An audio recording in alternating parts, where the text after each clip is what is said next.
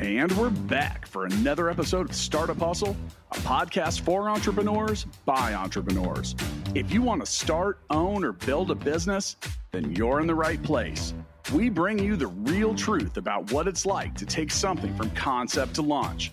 From growth, innovation, experience, failing, or winning big, we've got you covered. So let's get down to business with another episode of Startup Hustle brought to you by Fullscale.io.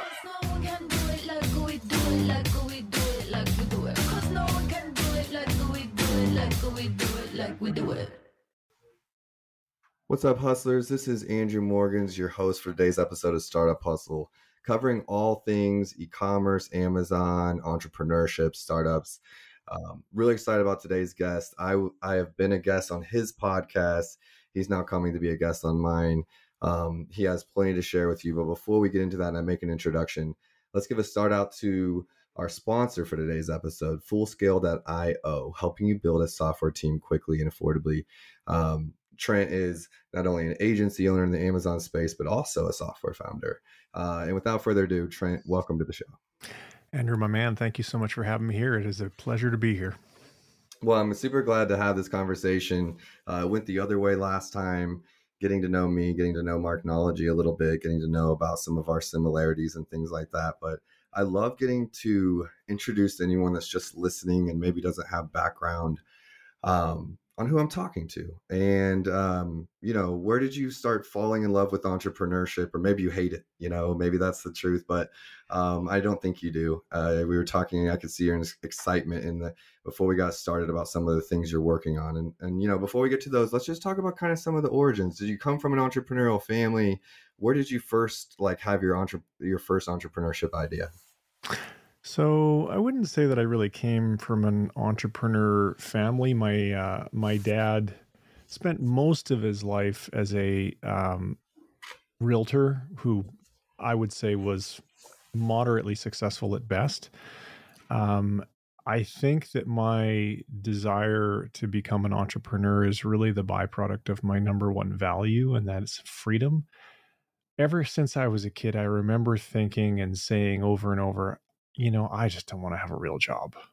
I really just don't want because to me uh, it just seemed boring to go work for a company and have them tell you what to do and when you could take a vacation and how much money you were going to make and it all just seemed like like painfully painfully painfully boring.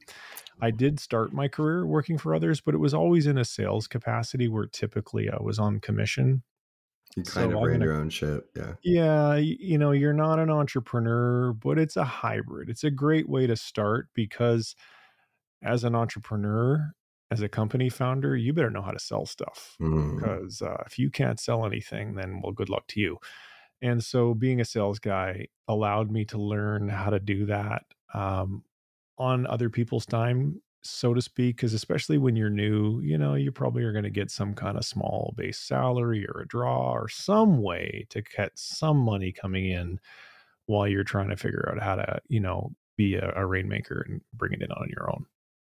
No, I agree. And uh I wasn't in traditional sales, but um I sold the gospel as a kid, a missionary kid, right? Uh participated in that. And I think if you can you're at least watching parents and and um, family members sell the gospel. I think it's one of the hardest things to sell, probably.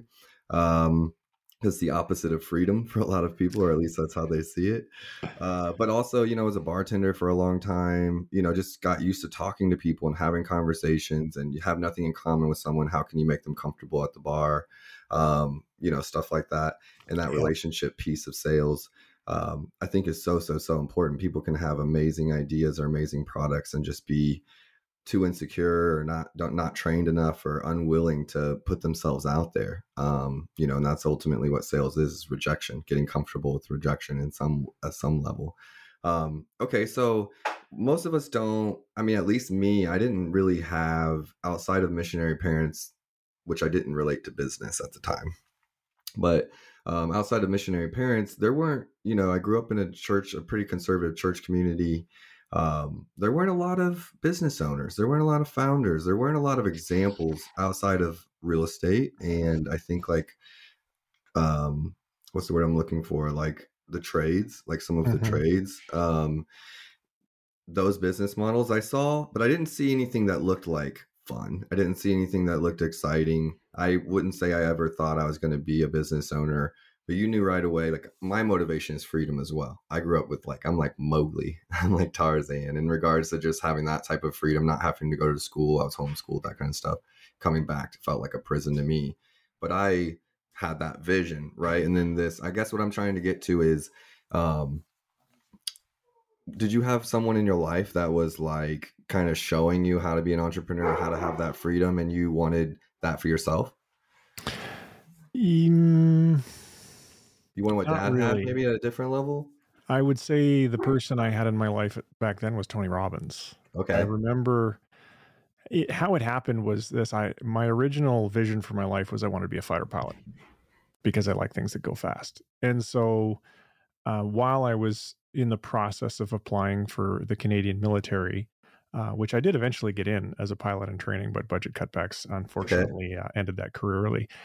I was like, well, what should I do? And I'd I'd had like hourly jobs, you know, because I was a young kid. I was like 18 or 19, and somebody that I knew, a, a- a friend of mine, um, worked selling photocopiers for you know office equipment, and so he introduced me to the manager of the branch, who was uh, also a fairly young guy who had, who was making you know a lot of money doing this. And I like I grew up very poor. Uh, my family at one point we were on welfare and the whole thing. So Okay.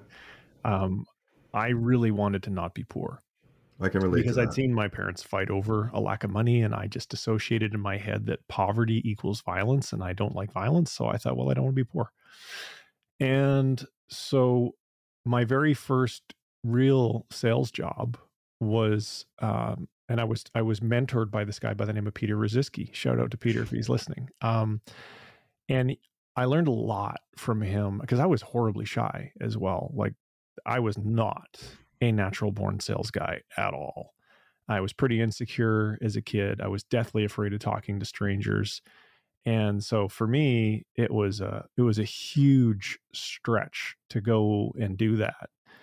Um, but it was also, you know, in hindsight now, a a life changing first real job because what I learned and what I earned in that massively expanded my belief systems of what was possible for me to achieve in my life. Mm, And at that age, I would say the expansion of my belief system was even more valuable than the expansion of my bank account. Because to be honest with you, I was young. I spent most of it, whatever I made on, you know, cars and clothes and girls and all the stuff that, you know, a young guy who's never had any money, what's the first stuff you go and do? You go and buy stuff to impress girls because, you know, you're a young guy. drives the world. Yeah.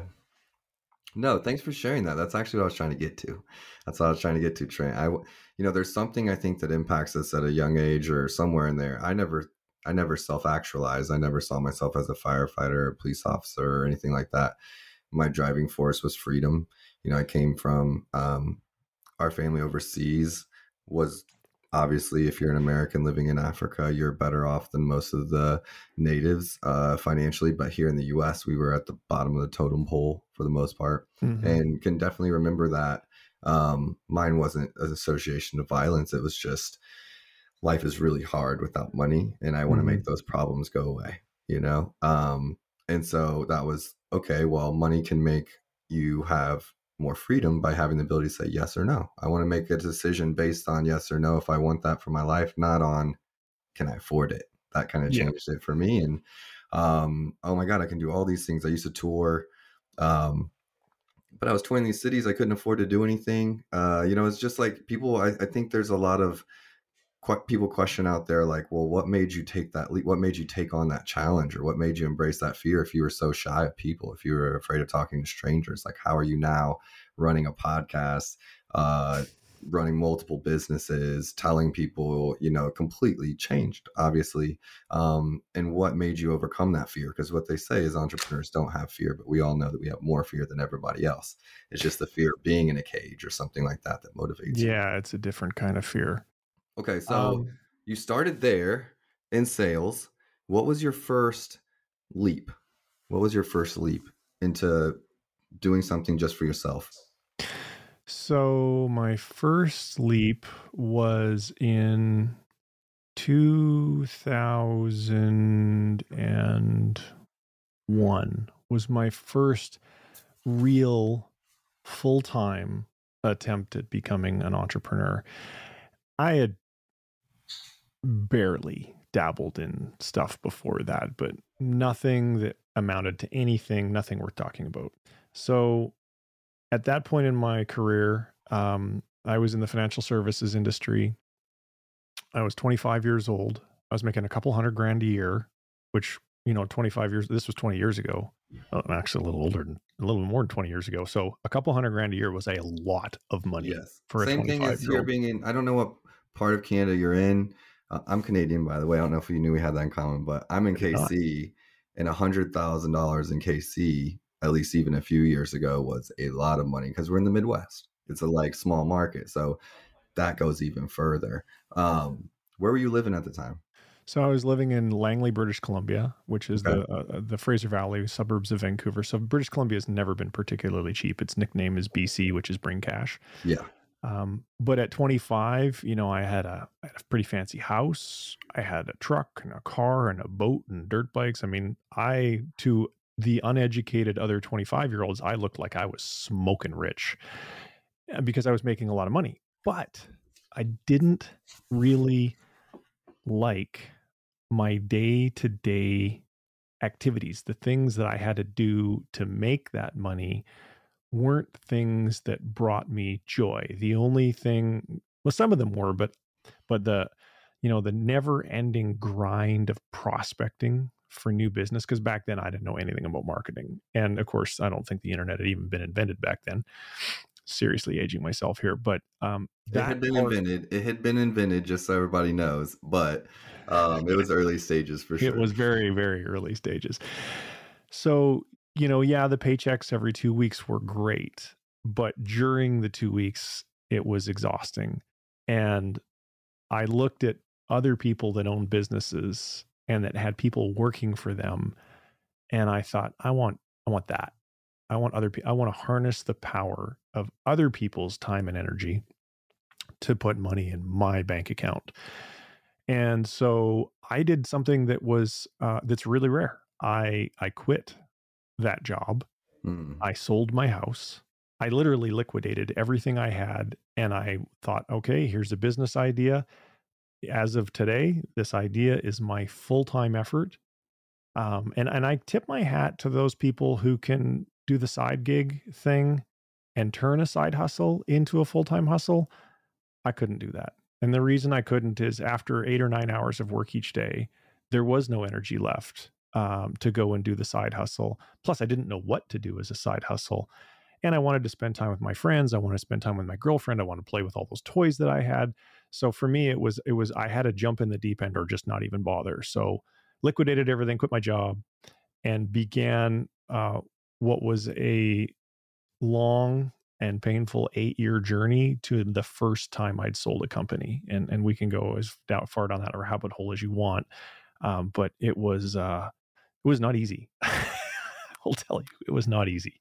Well, I think I, I can just relate to your story a lot. You know, I'm few years your junior, but um, very similar origin in that regard. Like, you know, where you're starting, you're starting with not like not a lot of knowledge around business and scaling. We're going to talk about systems and process and all the things you're good at. And you know, I was raised um, to be relational. I was raised to talk to people, and you know, that's what my dad showed me. And um, he showed me a lot of great things and taught me a lot of great things. Not a lot about business, not a lot about negotiations, not a lot about contracts and bartering, and um, you know, those kinds of things. And so that first journey, I think I can relate to that. I'm still on my first journey in a lot of ways, um, seven years in.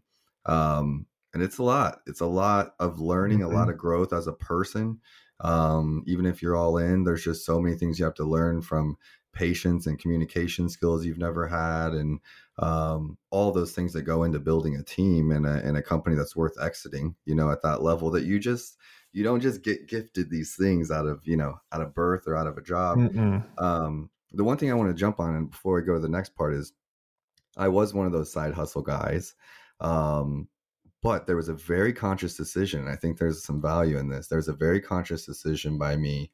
One, I didn't have a job that was paying me one to two hundred thousand dollars a year and putting anything back. Uh, there were no toys, um, but so it was like needed it to get. It was more like survival to do the side hustle. The side mm-hmm. hustle was to help survive. Um, but I also made a conscious decision. I was making $43,000 a year as a salaried e commerce manager, and I had an offer for 75K at a sports retailer that I loved. Uh, that was, you know, so that's almost 30K plus a year to do the same job, relatively mm-hmm. huge, almost a double, doubling my salary to go there. But I knew that if I went there, uh, because of who I am, I would go 100% in in my eight to 10 hours there, and I was going to be proving a system for them that I'm that I'm a good e-commerce manager. I can do the job and get everything cleaned up. I knew that I would be exhausted for my side hustle that I was kind of excited about. Mm-hmm. And so I made a conscious decision, just like you said, you knew you couldn't do that. I knew I couldn't do that. And that's why I stayed with my side hustle versus taking that salary increase and trying to build Marknology at the same time. I knew I wouldn't be able to do both. I had already been at US Toy um, quite a while and had really optimized and systemized and processed my day job there. Um, and so felt like when I went home, I still had energy to give to myself and to my to my business that I was trying to build. So literally echoing what you said, but from a different perspective in regards to sure I did the side hustle thing, but I had to make conscious decisions not to get myself in too deep or I wasn't working at a job that was exhausting me, you know, kind yeah. of thing. So okay, so the first business, you didn't tell us what it is. You said it was an eight year grind. And we're going to talk about even like before we get into Flowster, which is I think probably some of these businesses came out of what you learned in you know that first process. Um, was it around e-commerce? Was it in the same space you're at today? No, no, it was in the world of IT. Uh, I uh, built and sold what is now commonly referred to as a managed IT service provider. So okay. essentially, and we were a pioneer in the space like at the time that we started this business model uh, there didn't even there was no industry associations there was no acronym for it we just were fixing people's computers mm. and I, my because i was so ignorant as an entrepreneur and, and i didn't even understand what a business model was i just assumed that if we could get enough enough companies paying us you know 120 bucks an hour to fix their computers and my cost of labor you know was maybe a third of that that we'd be making tons and tons of money now in theory you could but in reality there's a whole lot of problems with that business model which we don't need to get into because it will bore people to tears. Very very early on as a result of trying to win one specific account with for for a client and we were competing against a much larger company i figured out that there was another way to do this and i just looked at the competitors. So we were in this competition and we were going to lose. And and i the guy told me he says unfortunately i know you guys are hungry but i can't give you this this deal this was a game changing moment for my company and that's why i'm going into a little bit of detail please do so we looked at i i luckily i had built really great rapport with the buyer during the the competitive bidding process. And I think he called me like on a Friday to tell me that, you know, we weren't going to get the deal. And I said, "Look, I get it. Their offer is more compelling for you than ours is, but can you at least wait until Monday and don't award them the deal until Monday?" And he said, "Sure, that's fine." So we studied their website. So basically what their offer was is they were going to instead like our I think our our bid was we were going to show up for like a half day per week and do some preventative maintenance on their computers. I don't know for 12 15 1600 bucks a month. I don't even remember the number, but some some between 1 and 2000 dollars a month. Whereas the competitor was going to remotely through the internet connect to all of their computers and monitor them 24 hours a day and remotely apply patches and do all this proactive stuff for like less money than we were going to do. I had no idea that that was even possible. Like this, I just, I was dumb, just didn't know any better. And so we spent the weekend, you know, studying the competitor's website. We found out that they were using some software, I think it was by Cisco, to do this mm-hmm. remote stuff that we didn't understand. And so late Friday afternoon, we called Cisco and we said, look, you know, we, we want to sign up for the software that allows us to do this but we're like this tiny little company. We have no money. And I don't, it was my co-founder that did this call, so I don't even know how he managed to pull this off. But we ended up getting a discount, a big discount on the software, so we bought it, and then I, I, I the the the client told me what the, the competitor's bid was again because I had rapport with him. And so on Monday morning, I called him and I said, "Okay, I'm now offering exactly what they're offering, and I'm doing it for 25% less. Can I have the deal?" And he literally started Damn. laughing. And he's like, You are one hungry son of a bee.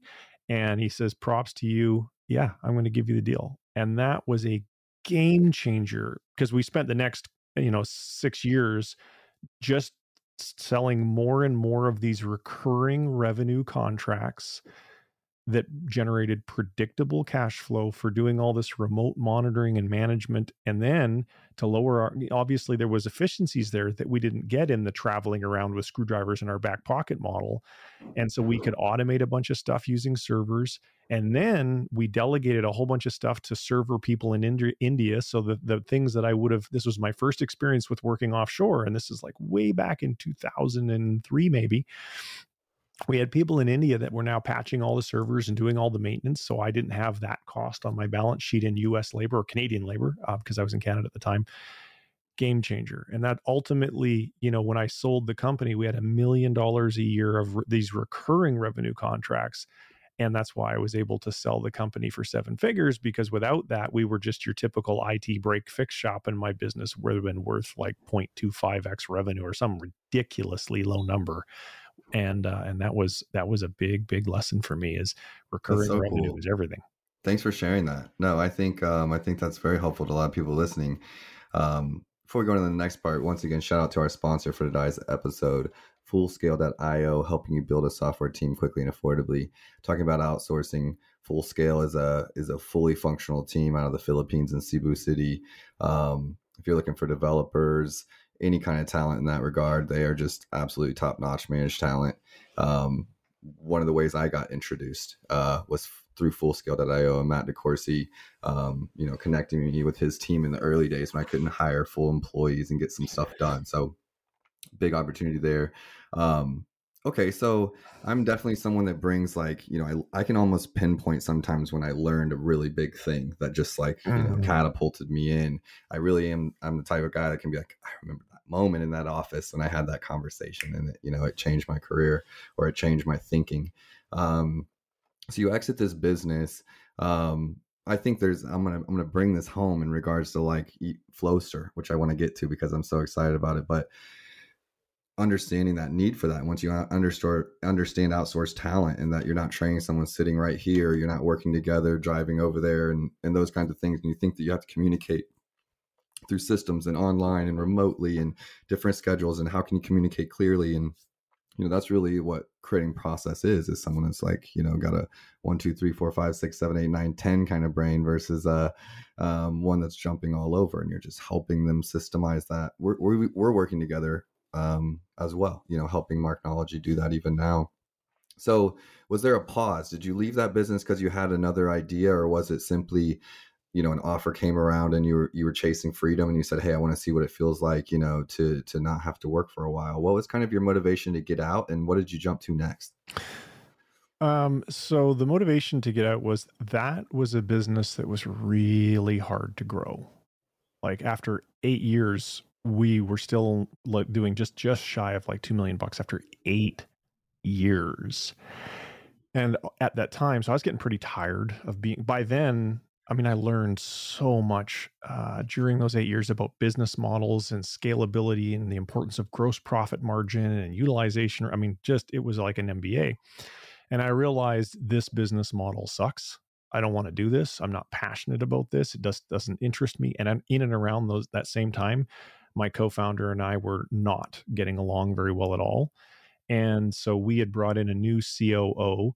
I had gone to Seattle from Vancouver to open an office in Seattle. And while I was away, the uh, new COO who had money, who was a total snake in hindsight, he convinced the co-founder to try and force me out of the company. Mm. And and they and it nearly worked, but I, uh, with the help of my one investor slash advisor, I call him my rich dad. I'm happy to say that we outfoxed them Uh, they did end up buying the company, but it was Okay. for my price and my terms. And so I was very, very happy to exit that business. That's when I moved from Seattle down to Southern California because I was like, well, I got all this money now. I'm going to go retire for a while. I'm going to ride my dirt bike 12 months out of the year. And then I'm I'm going to plot what I'm going to do next. And and I thought that I was going to become a full-time real estate investor, but in 09 uh, as as some people might remember, there was Yep. this thing called the Great Recession, which had depressed real estate prices immensely. So you think it would be a great opportunity to buy properties, but the the issue was I couldn't get anybody to sell me their property because they all in their minds still thought it was worth what it was worth in like 06 and they didn't want to part with it. So I was a horrible failure at my attempts to be a real estate investor. I've since become a more successful one, but back then it it just wasn't panning out. And that's when I had the the what I'll call the third huge um uh, I don't know if I'm going to use the word aha moment, but point, there was an inflection point in my life, and it was because I met somebody. Um, so the first one was, you know, starting that business. The second one was selling that business. Those were wildly impactful on the direction of my life. The third one is a surfer uh, by the name of uh, Haley, I believe, if memory serves me correctly. And so I'm I'm there, you know, in, enjoying my mini retirement. I've got no financial worries. I've got money coming in for years. I don't have to work, and I'm just kind of hanging out. And I rented a house on the beach, and I'm riding my dirt bike and I'm surfing. That was literally everything that I had to do. So that was a very no stress point in my life. And I was 38. 38? Okay. 38 yeah so i'm surfing every morning and and i kind of i'm single at the time and i'm i'm i see this girl and i'm chatting with her day after day and i've kind of you know i kind of was interested in her to be honest with you and but each day i noticed that as everybody left for work she didn't leave and so one day i said i'm like haley like why don't you don't like don't you have a job and she goes no i have my own business and i'm like well what kind of business you got she goes i'm an affiliate marketer and i go i don't really know what that is and so she explained it to me and I said, I, Do you make any money doing that? She goes, uh, Not a huge amount, but she goes, I make about 200 grand a year. And I said, Come again? I said, How many hours a week you work? And she goes, I work about an hour a day. And I'm like, Okay, you're going to teach me everything you know about that because I've been retired now for six or eight months and I really like this relaxed schedule of being retired. And so I want to figure out how to do what you're doing. And that was when I first became aware of the whole idea of how to make money on the internet. And since then, I have obviously been infatuated with that idea because I love the freedom of being able to earn and sell my stuff to people all around the world, which I've now done from a room in my house, is pretty phenomenal. And so that was uh, that's what put me on the journey, the beginning of the journey that has taken me to where I am today. I love it. Thank you so much for sharing that. I think uh, there's so much value in that. Um, those light bulb moments, you know, the direction. Um, I can relate to that. You know, affiliate marketing is now influencer marketing. It's still, I mean, it's still affiliate marketing. It's just evolved and has more branches. And um, I remember that pivot. I remember that shift. I remember Commission Junction and Linkshare and how big all that was with the bloggers when because they Oh, were yeah. first. Everything was coming out. You know, it's still it's still happening that way even today, where you know there's a new release a new technology um clubhouse or like you know and i can just remember kind of when those things first came out myspace or facebook being infatuated as well be like okay is this going to change change the world and it has Yeah. you know um let's talk about flowster so you know i know I've, I've alluded to the fact that you you have uh you're selling through is an agency or like an amazon wholesale model or an amazon store model what do you refer to it as I call it an Amazon uh, hybrid agency because Okay. essentially we're doing marketing services like you would do as a marketing agency. The difference is that uh, instead of sending them an invoice for hours worked or for the monthly retainer or what have you, we send them checks and we make our money by buying product and reselling that product on Amazon. And there's pros and cons to the model but what i one of the things that i like about it first of all it grew really fast. I've got two inc 5000 plaques on the wall behind me. They were as a result of that business. And the the cool thing about that model is when you're sending a supplier checks they just happily cash them they don't think about hmm, i wonder how much money trent's making they just like well trent just sent us another 30 grand trent sent us another 50 grand sweet send them the product whereas if you're a typical marketing agency when they get your monthly retainer bill, they're always going to say, What has he Prove done it. for me lately? Is Prove this it. still worth it? Mhm. Are we getting an ROI on this? And so we have accounts that we've had for years where we, yeah, we had to do a lot of heavy lifting in the beginning. But now that we've got everything optimized and tuned, um, those accounts are just gravy trains of cash because we, there's not a whole bunch of ongoing work, but yet we're still getting a decent sales volume and we still make a fixed rate of return on the product. So it's, I don't think it's the best business in the world, uh, but as a way to start out, it's a great business. Uh, and if you don't have the money to buy the inventory, you could uh, alternatively just for a fee, you know, manage their their out their Amazon account uh, for a percentage of sales or whatever you're able to negotiate with them. So it was the success of that which um, led to another single day, literally an hour. There was a one hour period of time that radically changed my life and caused me to become the founder of a software company. And that moment was about a year into that business. Um, I was given an opportunity to be on a stage and explain to the audience, which was about 500 other people running a similar business, probably not as successful as mine, how I'd written all these SOPs and how I'd hired all these people in the Philippines, which I'd been doing for years because I had a successful blog and podcast. And so I was using the VA labor for a long, long time. And at the end of that talk, um, because I had no flow, I didn't have a Flowster, I didn't have a product or anything. I just said, "Hey guys, I'm just gonna. This is a free brain dump. I'm going to teach you how to do this." I got mobbed, literally mobbed, Andrew, by people who said, "Loved what you set up on stage. I need those SOPs in my Amazon business too, but I don't know how to create them. I don't have the time to create them. Any chance you would consider selling me a copy of yours?" And when enough people kept asking me that, I was like, well, I guess there's maybe a thing here. So myself and the conference organizer, I said, look, I've got the intellectual property, you've got the audience. Let's do a, an affiliate deal and let's see if this thing sells. And boy, oh boy, did it ever sell. The first launch, we did $412,000 in sales in five days. And I was speechless. I remember that week like we made a hundred thousand dollars in one day on the last day of the launch, and I I had never made that kind of money before, not in that short a period of time. And I just didn't know what the hell was going on. All I knew is I had to figure out how to do that again and again and again and again. And so we did. And ultimately that's how Flowster got was born because after that first launch, I called a good buddy who's a who's a software guy who had sold a software company and I said, look, man, we need to build a software company. He's like, yeah, really? What, what for? What's it going to do? And I said, well, here, let me just tell you what just happened and how much we sold. And he was on board. He was like, wow, if you can sell $400,000 worth of that with, you know, no testimonials, no social proof, no nothing. Yeah. Okay. I'm, I'm convinced that there's a need here. And so we started building Flowster in uh, 2017.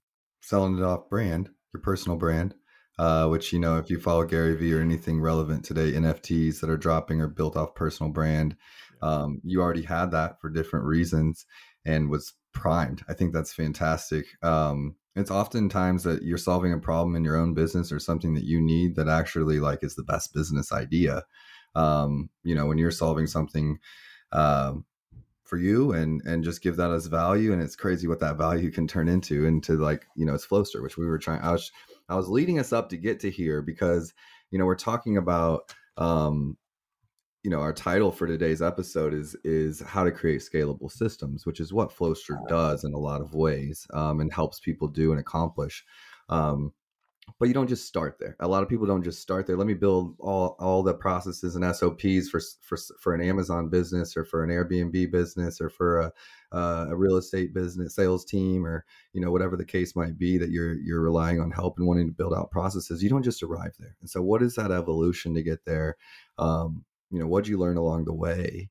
And then you know the opportunity to okay, you know, as a surfer girl or as a surfer yeah. girl um, at the time that really kind of created that like that introduction to you to something that you didn't know and um, as someone else that's built you know my business around people's need for services on amazon um, and building my own brands and things like that i think uh, it's just a reflection of of what the, the need is out there for amazon services and help and sops hey there's so much demand for this so many brands that need help so many brands are trying to build their teams internally and systemize and process things and get organized um, you know, to navigate business in 2021, 2022 and beyond. And um that's exactly what Flowster does. I want to give us like as we wrap up here because I know about Flowster, but for anybody listening, I want to kind of dig into what Flowster does. We talked about it being SOPs for an Amazon business, and um, but we talked about some of the things you're working on before the show started. Uh, I would love to chat about some of those. You talked about an extension, you know, coming mm-hmm. out for Flowster, but let's just give a kind of 101 to anyone listening and tuning in here that might be an Amazon seller, that might be an Amazon, that might be an agency, or that not even Amazon related, um, you know, could have a could have a use for Flowster. Um, how can this help them? What was it? What did you create it around? Um, and how are people engaging with it right now? So the first, so Flowster is for far more than Amazon sellers. First of all, first of all, that's where I'm coming from because I'm using it for Amazon. But yes. So, so that people understand, Flowster is process management software. Now, many people are familiar with the term project management software. So let me eh, first explain the difference between the two. A project is a thing you're going to do for a client, but you're probably not going to repeat it 75 times. The next time you do it, it could be different. So projects are different each time you do them. Whereas a process, you know all the steps in advance, like producing a podcast episode, for example for you, for me, it's the same. In me, it's like a 117 steps or whatever our checklist is. It's the same 117 steps over and over and over and over. And we tweak it and we adjust it from time to time. But for the most part, it's the same people doing the same stuff on the same timeline over and over and over. So process, Flowster is process management software. So you can come into Flowster and you can either build your own processes or if you're a digital marketing agency, uh, which is our target market for the time being, we provide our customers with a extensive library. It's an ever expanding library of pre-made process templates and playbooks and all a playbook is is just a whole bunch of templates you know bundled up together around a specific topic. So right now we are working on we're working with 30 agencies on our next major playbook. It's it's doesn't even have a name yet. It's just internally called the agency accelerator and just think about in a perfect world if you had a process for everything to do with running your agency from attract, convert, fulfill, KPIs, manage, and you had processes for all of that stuff, wouldn't it be easier to delegate work to other people so that you could scale faster? The answer obviously is yes.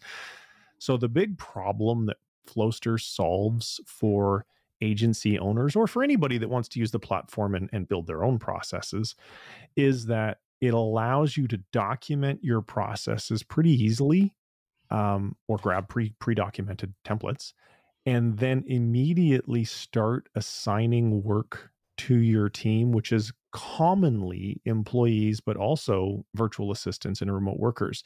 Now, for people who run small businesses, being able to tap into that low cost labor pool is a game changer. Like, for example, in Flowster, we just hired our last hire was a full time project manager this person has a graduate degree. They live in the Philippines. They worked, their last job was for a multinational corporation. So they've seen how big companies manage projects. And if they was, if they were in the US, that person's probably 150 to 200 grand a year. Whereas I think we're paying them like 25,000 a year, not even actually about 20 grand a year because the cost of living in the Philippines is exponentially less than the cost of living in the US. This person speaks and writes perfect English. Um, they're every bit as talented as who we would hire over here. And it, so it's a huge asset to be able to hire people like that. But the key, especially at the at the lower end of the pay scale, when people maybe don't have them as much experience as what I just described, you've got to have your processes dialed in if you're going to have success with building a remote team to get all that repetitive, kind of boring stuff off and time consuming, but important stuff off of your plate. And that is the primary objective of Flowster is to make that easier so that you have an easier time of scaling up your business, generating more revenue, um, managing your team, and and just you know growing and becoming more successful without becoming a slave to your business and having to work 24 hours a day. Because a lot of founders, that's what happens. They start off as the solo marketing consultant. They get one client or two clients. It's all manageable. They get good at what they do. They get more referrals. They get more clients. And suddenly they can't remember everything in their head anymore. They can't do all the work themselves anymore. And so they've they've hit the glass ceiling. They've now become the bottleneck of their own business and the only way past that is to not work more hours. That's the worst solution because there's only so many hours. The way past that andrew is to figure out how do you can stop working in your business and start working on your business which is what michael gerber wrote about in his book the e-myth so many years ago. And i read that book many many years ago and it had a profound impact on my thinking. Slow is smooth and smooth is fast simple simple saying but i think it's so true. You know you slow down enough to get sops or to optimize your business or process it or systemize it. Um, you know we're going through that right now.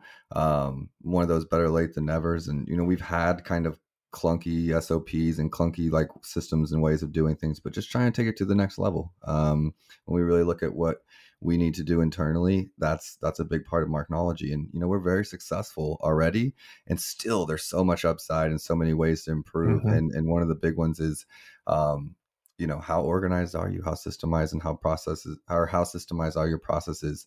Um just incredible value. And you know to anyone listening that's trying to where do i get started with you know outsourcing? Okay so i know that there's outsourcing. Where do i get started? How do i well you if you don't have the processes in place, you start with the Flowster first, and you kind of you get your processes down that you want that help with, and then you go and you can find your help and plug them in. Um, I know for us, we're really thinking about it as a way of speeding up our onboarding and speeding up our training, and um, you know, being able to to run people through systems um, that maybe we were doing in Word docs or Excel sheets or things like that before. So, um, super, super, super cool. We're running up on the hour. Um, and I want to just leave us with like, I want you to leave something with, um, you know, our listeners here today. Uh, you know what's something that you're excited about with Flowster? Uh, well, one for a lot of our listeners, I think Flowster itself is exciting to them because they haven't heard about the existing features, much less any new, anything new. But something that you're especially, I think you got something in a week. I want you to share that's coming out in about a week, um, and then just anything in, in for any entrepreneurs that are just tuning in today, we're closing out the holidays. For a lot of people, this has been an exhausting Q4. Um, you know, we're on Friday of this week, and next week is is actual Christmas. I think, if I'm right, uh, days fly together. Um, you know, what's something you would you would leave just an encouraging, um, you know, word with any founders out there that are closing up the year. So the two things that I'm most excited about with Flowster are one, are powered by Flowster functionality, and then our Chrome extension. And so essentially what you, you know many people have websites and they're trying to build an email list and so they'll they'll offer you know a, a, pdf lead magnet in exchange for an email address and that's been going on for like 15 20 years. There's nothing too terribly exciting about it. Some people might use a video as a lead magnet or maybe a mini course of some kind but there is an increasing appetite. People love checklists. They love them and they love them because you can learn and do at the same time as opposed to you know sitting and watching a video or reading a pdf and then figuring out what to do. So powered by flowster is going to allow anyone to basically go into flowster create a checklist and then embed that checklist on a page on their wordpress or whatever html website and then use that checklist as a lead magnet. So great for them also great for Flowster because that means we could now be on 10,000, 100,000, a million different websites with our logo and a little powered by Flowster button. And love that. Love it. that. Great so idea. Pretty stoked about that. That's that's a week away from being released. Then the other thing that we are probably three months away from getting done is our Chrome extension. So I mentioned earlier how we have this template library and we're continually expanding that library with more templates but it really doesn't matter how many templates we put in there.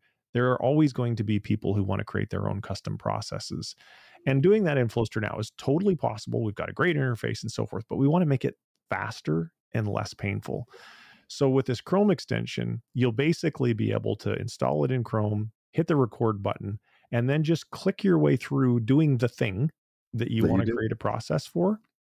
And every time you click the button, uh, the extension will be taking a screenshot and and so forth and literally building your SOP template on the fly while you're doing the thing.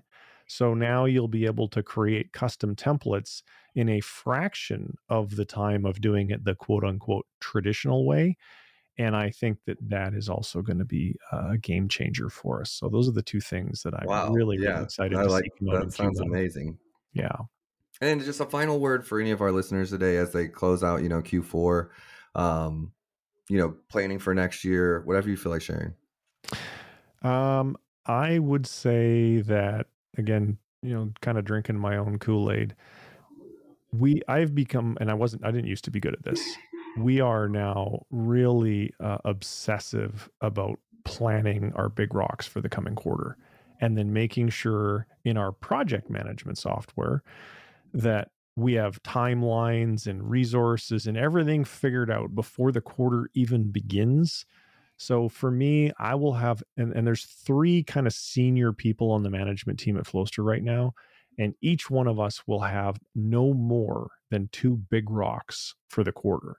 And those are the, if we can fulfill on, on both of our big rocks, so that's six big rocks in one quarter, all well planned in advance, you know, we're, we're going to have an amazing quarter. So my yeah. advice to other people is if you haven't yet gotten really good at proactively planning and strat and using strategy and you're because and I'm I used to be guilty of this because you're so busy being busy, I promise you you're not being as effective. You're going to be busy either way, but you're not going to be as effective as you could otherwise be if you allocated time at the end of every quarter to making sure that you really plan the heck out of your next quarter and then really stick with that plan. Now, things are going to happen and you might get thrown off course for this, that, or the other reason, whatever, but still um, make the plan and then work the plan. And so now, with a week to go in the final quarter of the year, this is a great time to take that otherwise what might be downtime read some books listen to some podcasts get some ideas in your head and come up with your plan for the quarter get it in writing make sure your team's on board and then execute, execute, execute every single week, week after week after week using the sprint methodology. Awesome. What a way to close out the show. Trent, thank you so much for your time uh, and being on the show. I can't wait to see um, everything that happens with Flowster, but as well, just stay connected and watch the journey. Thanks to our listeners for tuning in today's show. And thanks again to our sponsor, Fullscale.io, helping you build software teams quickly and affordably. We'll see you next time. Startup Hustles brought to you by Fullscale.io, helping you build a software team quickly and affordably. Make sure you reach down and hit that subscribe button, then come find us on Instagram. See you next time.